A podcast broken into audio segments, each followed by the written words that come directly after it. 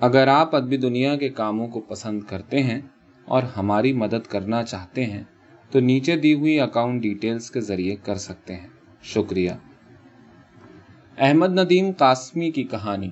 سفارش۔ محلے کی بڑی گلی کے موڑ پر تین چار تانگے ہر وقت موجود رہتے ہیں، مگر اس روز میں موڑ پر آیا تو وہاں ایک بھی تانگا نہیں تھا۔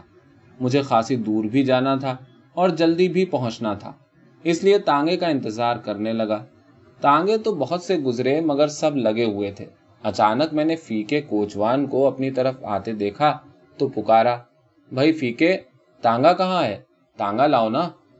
تانگا تو بابو جی آج نہیں جوڑا ہے۔ فیکے نے جواب دیا۔ میں نے دیکھا کہ فیکا جو کوچوان کا کوچوان اور پہلوان کا پہلوان تھا، آج اتنا معصوم لگ رہا تھا۔ اس کی آنکھیں بھی سرمے سے محروم تھیں اور بوٹی کی طرح سرخ ہو رہی تھیں۔ کیا بات ہے فیکے؟ میں نے پوچھا۔ وہ بولا، بابو جی ایک کام ہے۔ ہاں ہاں کہو۔ میں نے کہا۔ کام یہ ہے بابو جی کہ آپ میرے بابا کو تو جانتے ہیں نا؟ فیکا بولا۔ اس کی ایک آنکھ چلی گئی ہے۔ او ہو مجھے دکھ ہوا۔ کیسے گئی؟ کیا کوئی حادثہ ہوا؟ جی نہیں، فیکے کے چہرے پر بھول پن کا ایک اور چھینٹا پڑ گیا۔ لال لال تو وہ ہر وقت رہتی تھی اور اس میں سے پانی بہتا رہتا تھا۔ آپ تو جانتے ہیں، آپ تو بابا کے ساتھ کئی بار تانگے پر بیٹھے ہیں۔ تو بابو جی کل کیا ہوا کہ بابا مصری شاہ میں سے گزرا تو سانڈے کا تیل بیچنے والا ایک حکیم سرما بیچ رہا تھا۔ بابا یہ سرما لے آیا اور ہمیں بتایا کہ اس سے آنکھ کی لالی جاتی رہے گی۔ حکیم نے خدا رسول کی قسم کھا کر کہا ہے اور یہ بھی کہا ہے کہ نہ جائے تو قیامت کے دن مجھے گردن سے پکڑنا۔ میں نے بھی کہہ دیا کہ حکیم خدا رسول کو بیچ میں ڈال رہا ہے، تو ذرا سا لگا لے۔ اما نے بھی یہی صلاح دی۔ اس نے لقمان حکیم حکمت کا بادشاہ پڑھا اور آنکھ میں سلائی پھیر لی۔ بس پھر کیا تھا بابو جی؟ آپ تھک تو نہیں گئے؟ سگریٹ والے کی کرسی اٹھا لاؤں؟ اس وقت فیکا مجھے ایسا لگا جیسے اس کے چوڑے چکلے سینے پر گڈے کا حیران سر رکھا ہوا ہے۔ میں نے کہا، تم بھی حد کرتے ہو فیکے۔ اب آگے بھی کہو نا۔ فیکے کی آنکھوں میں ممنونیت کی نمی جاگی۔ وہ بولا، بس بابو جی خدا آپ کا بھلا کرے۔ رات تو چیخ چاخ کر گزار دی۔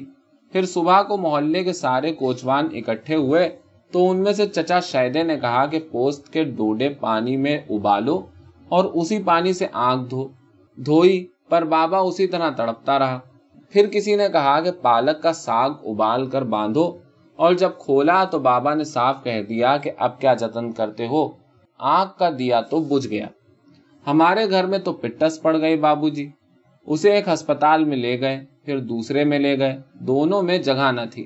دوپہر کو راج گڑھ کے کوچوان نے بتایا کہ اس کا سالہ میو ہسپتال میں چوکی دار ہے۔ اس کی سفارش سے جگہ تو مل گئی، پر برانڈے میں۔ وہ بھی کوئی ایسی بات نہیں، پر بابو جی شام ہونے کو آئی ہے۔ اور ابھی تک کوئی ڈاکٹر تو کیا؟ کوئی نرس بھی ادھر نہیں آئی۔ آپ صاحب لوگ ہیں، یہ دیکھیے، ہاتھ باندھتا ہوں۔ میرے ساتھ چل کر کسی ڈاکٹر سے یہ کہہ دیجیے کہ صدیق مریض کو ذرا سا دیکھ لے۔ میں نے کہا، وہاں ایک ڈاکٹر ہے، ڈاکٹر عبد الجبار ان سے میرا سلام کہو، کام ہو جائے گا۔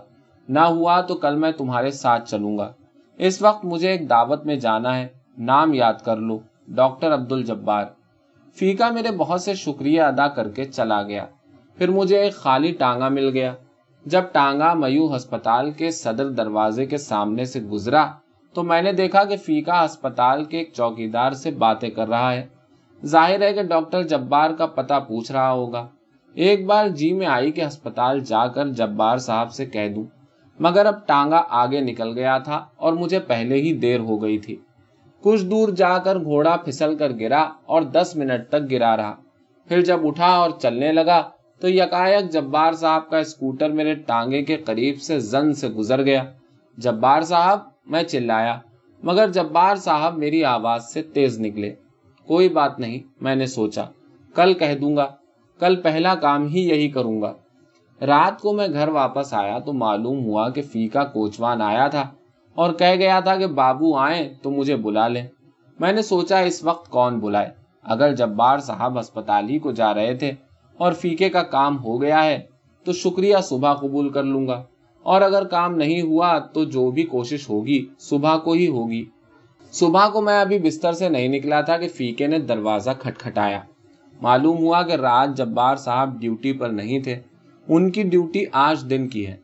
یعنی تمہارا باپ دسمبر کی سردی میں برامدے میں ہی پڑا رہا۔ میں نے اپنے انداز میں تشویش ظاہر کی۔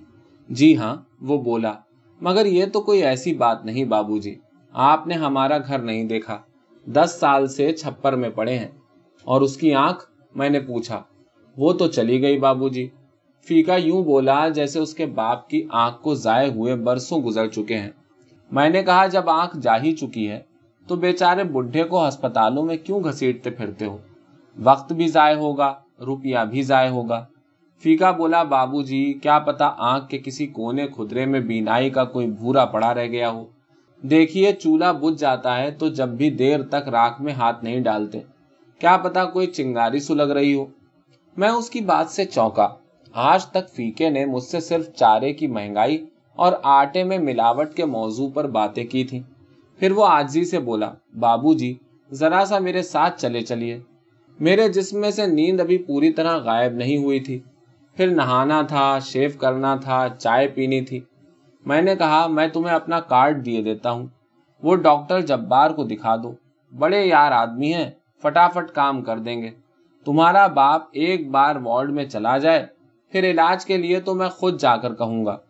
وہ مجھ سے کارڈ لے کر یوں چلا جیسے دنیا جہان کی دولت سمیٹے لیے جا رہا ہے، میں نے کارڈ پر لکھ دیا تھا، جبار صاحب، اس کا کام کر دیجیے۔ بیچارہ بڑا ہی غریب آدمی ہے، دعائیں دے گا۔ اور مجھے یقین تھا کہ کام ہو جائے گا۔ ڈاکٹروں کو صرف اتنا ہی تو دیکھنا تھا کہ آنکھ پوری طرح بجھ گئی ہے یا تھوڑی بہت رمق باقی ہے۔ میں دن بھر گھر سے غائب رہا اور فیکا دن بھر میرے گھر کے چکر کاٹتا رہا۔ شام کو اس نے مجھے بتایا کہ جبار صاحب بیٹھے تو ہیں، پر کوئی اندر نہیں جانے دیتا۔ کہتے ہیں، باری سے آؤ، اور میری باری آتی ہی نہیں۔ گھٹنا پاجامے میں سے جھانک رہا ہو، تو باری کیسے آئے بابو جی؟ فیکے نے مجھے ایک بار پھر چوکا دیا۔ نہ جانے پہلوان فیکے کے اندر یہ حساس فیکا اتنے برسوں سے کہاں چھپا بیٹھا تھا۔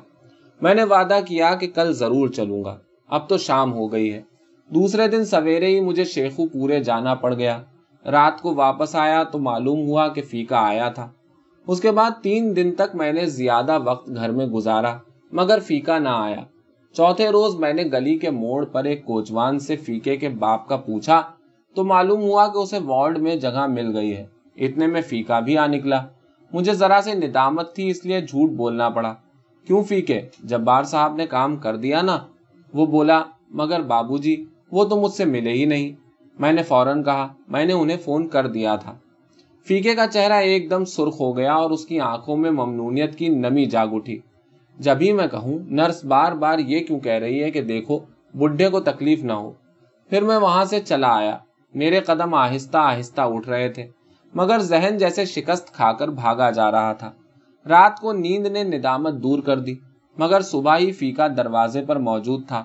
بولا آپ کی مہربانی سے داخلہ تو مل گیا تھا، پر اب انہوں نے بابا کو کوٹ لکھپت کے اسپتال بھیج دیا ہے۔ یہ تو بڑا غزب ہوا بابو جی۔ آج میں اما کو ساتھ لے کر گیا۔ دو روپے گل ہو گئے۔ کچھ ہو سکے تو کیجیے میں نے کہا، میں ابھی ڈاکٹر جبار کو فون کرتا ہوں۔ میں نے فون کیا بھی، مگر ڈاکٹر صاحب نہ مل سکے۔ پھر مصروفیتوں میں بات آئی گئی ہو گئی۔ پانچ چھ روز بعد میں نے فیکے کو دیکھا تو سوچا کہ نظریں چرا کر ساتھ والی گلی میں مڑ جاؤں اور وہاں سے بھاگ نکلوں۔ مگر فیکا لپک کر میرے پاس آیا اور بولا، بابو جی سمجھ میں نہیں آتا۔ آپ کے کس کس احسان کا بدلہ اتاروں گا؟ جھوٹ نے میری ندامت کو کان سے پکڑ کر ایک طرف ہٹا دیا۔ واپس آ گیا نا تمہارا بابا؟ فیکا بولا، واپس بھی آ گیا اور آپریشن بھی ہو گیا۔ جمعے کو پٹی کھل رہی ہے۔ دعا کیجیے میں نے کہا، اللہ رحم کرے گا۔ پھر وہ جمعے کی شام کو آیا تو بولتے ہی زار زار رونے لگا۔ بابو جی غزب ہو گیا۔ پٹی کھلی تو پتا چلا ایک آنکھ تو گئی ہی تھی، دوسری پر بھی اثر پڑ گیا ہے۔ کہتے ہیں اب پہلے آپریشن کا زخم ملے تو دوسرا آپریشن ہوگا اور دوسری آنکھ کا بھی ہوگا۔ میں نے اسے تسلی دی اور اسے ساتھ لے کر سامنے ہی ایک دکان سے ڈاکٹر جبار کو فون کیا، مگر بدقسمتی سے وہ فون پر موجود نہ تھے۔ میں نے اس سے وعدہ کیا کہ کل جا کر ڈاکٹر جبار سے ملوں گا۔ وہ ہسپتال میں نہ ہوئے تو انہیں گھر میں جا پکڑوں گا۔ دوسرے دن میں جا تو نہ سکا، البتہ ڈاکٹر جبار کو فون ضرور کیا۔ وہ پھر غائب تھے۔ ادھر فیکا بھی غائب ہو گیا۔ شاید دو اڑھائی ہفتے بعد دروازے پر دستک ہوئی۔ نوکر نے آ کر بتایا کہ فیکا کوچوان آیا ہے۔ میں نے بھی کھڑکی سے اسے دیکھ لیا۔ بالکل ہلدی ہو رہا تھا۔ میں نے نوکر سے پوچھا، کیا تم نے اسے بتا دیا ہے کہ میں موجود ہوں؟ جی ہاں نوکر بولا، بس میرے منہ سے نکل گیا۔ بڑے احمق آدمی ہو، میں نے اسے ڈانٹا اور کہا، جاؤ، کہہ دو کپڑے بدل رہے ہیں، آتے ہیں۔ کپڑے تو میں نے بدل رکھے تھے، البتہ میں اپنے تیور بدلنے کی کوشش کرنے لگا۔ پھر اچانک خیال آیا کہ کتنا چھوٹا آدمی ہوں۔ دو پیسے یا دو روپے، یا چلو دو لاکھ کی بھی بات نہیں۔ دو آنکھوں کی بات ہے اور میں جھوٹ بولے جا رہا ہوں۔ مجھے فیکے کے سامنے اعتراف کر لینا چاہیے کہ میں تمہارے لیے کچھ نہیں کر سکا۔ پھر میں نے وہ فکرے سوچے جو مجھے فیکے کے سامنے اس انداز سے ادا کرنے تھے کہ اسے سچی بات بھی معلوم ہو جائے اور دکھ بھی نہ ہو۔ میں باہر آیا تو فیکا بولتے ہی زار زار رونے لگا۔ بابو جی کچھ سمجھ میں نہیں آتا، کچھ سمجھ میں نہیں آتا۔ اس کی آواز بھر گئی۔ میرے سوچے ہوئے فکرے ایک دوسرے سے گتھم گتھا ہو گئے۔ بمشکل میں نے کہا، فیکے، بات یہ ہے، فیکے آنسو سے بھیگا ہوا بچوں کی طرح گول گول سرخ چہرہ لیے فیکا اٹھا اور بولا، بابو جی کچھ سمجھ میں نہیں آتا۔ میں شکریہ ادا کروں تو کیسے کروں؟ میرا بابا ٹھیک ہو گیا ہے۔ اس کی دونوں آنکھیں ٹھیک ہو گئی ہیں۔ اسے بینائی اللہ نے دی ہے اور آپ نے دی ہے۔ آپ نے مجھے خرید لیا ہے، بابو جی۔ قسم خدا کی، میں عمر بھر آپ کا نوکر رہوں گا۔ اور میں نے ایک بہت لمبی، بہت گہری سانس لے کر کہا، کوئی بات نہیں، فیکے۔ کوئی بات نہیں۔